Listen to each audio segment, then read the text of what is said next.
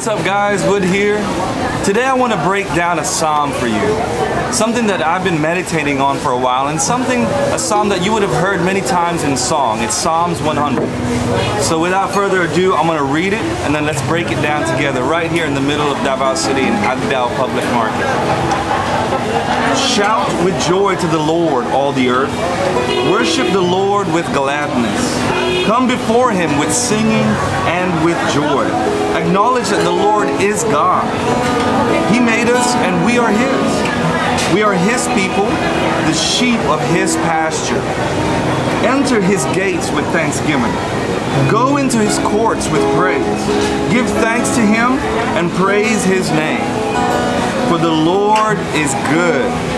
His unfailing love continues forever, and his faithfulness continues to each generation. Now, I know you would have heard this psalm before, but as I've meditated on it, this psalm really outlines a structure by which we can live as Christians.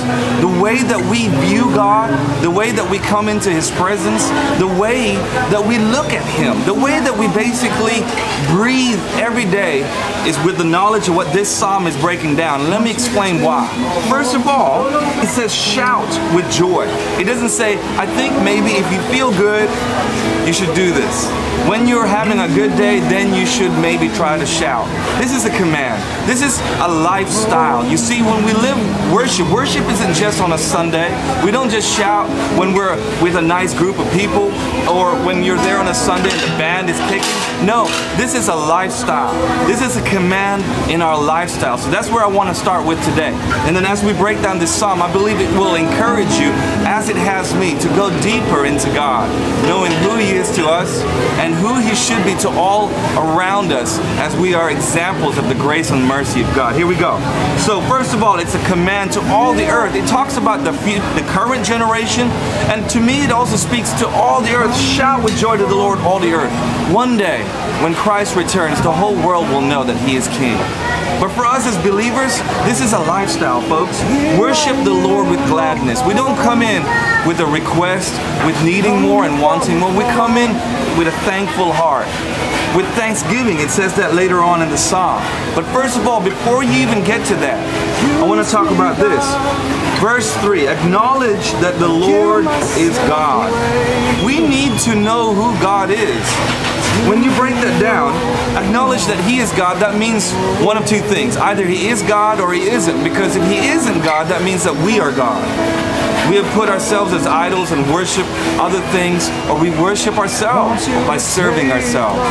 It starts with that acknowledge, know God, know who He is. Do you know that the Lord is truly God over your life? That means that He rules and He reigns, that His commands are ours to do. Now, for some, that's difficult to grasp because that means that you got to lay down your own life in order to find it.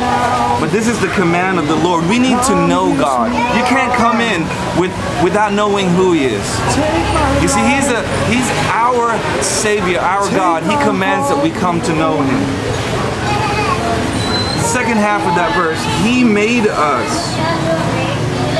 and we are his. He made us. He is the creator. He really starts to labor the point that we don't belong to ourselves because he says he is the creator. He made us and we are his. We belong to him.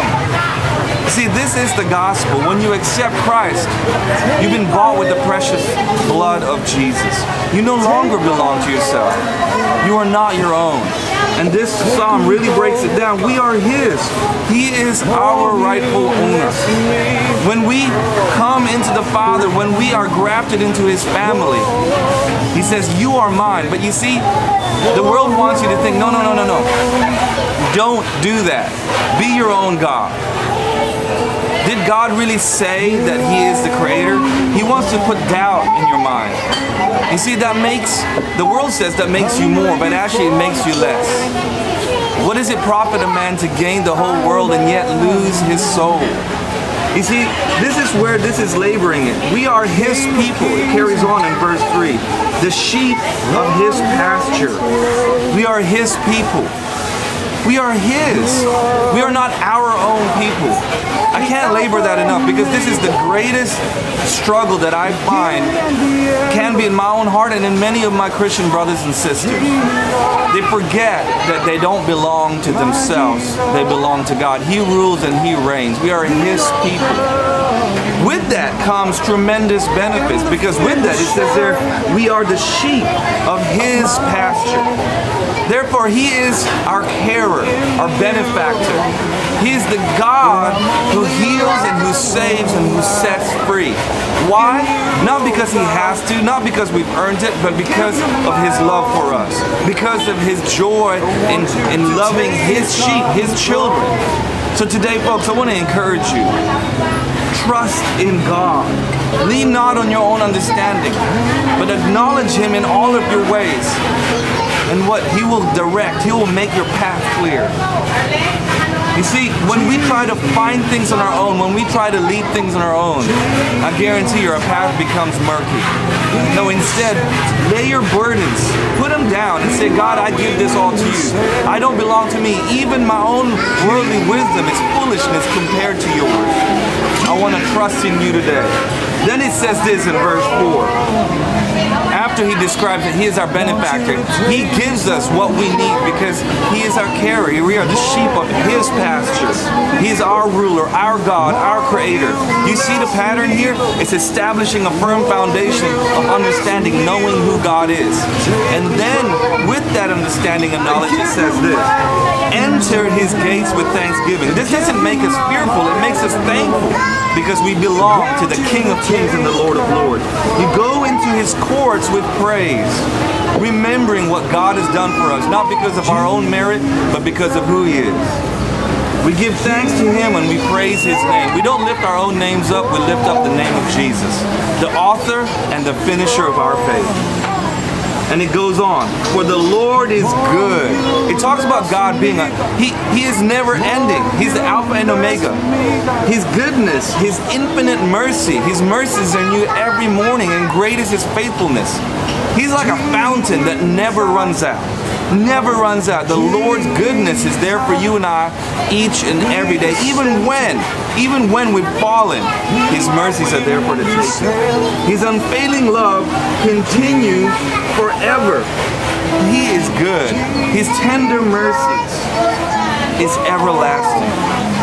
Guys, when you think on that, when you know your God and then know His heart, the fact that His heart is not to harm us, but to help us to live the fullness of life as it is in heaven, He's already laid out a path for you and I. But in order to find that, we got to lose our own grip on ourselves and say, God, I give myself away to you so you can use me. I trust in you. And lastly, it says this, and his faithfulness continues to each generation. God's faithfulness, the truth, can never be shaken. He is the only firm foundation you can hold on to today. If you hold on to the world, it will never last. Kingdoms rise and kingdoms fall, but His will remain forever. The truth of the Word, the truth of Jesus, Jesus became flesh. The Word became flesh in Jesus. His is everlasting. It never changes. That's where your security and my security can lie. I want to encourage you today that His truth is one that we can hold on to like an anchor.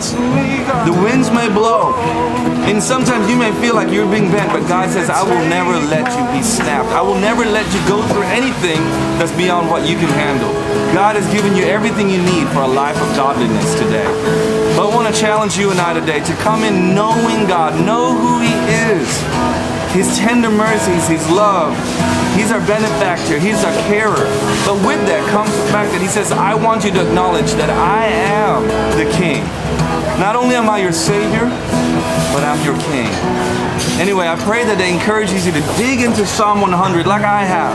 Let the word come to life in your heart. Let it direct your path. And I'll guarantee you that you will walk in the fullness and the fruit that God has already in store and intended for you today. Anyway, until next time, stay blessed, and I'll speak to you soon.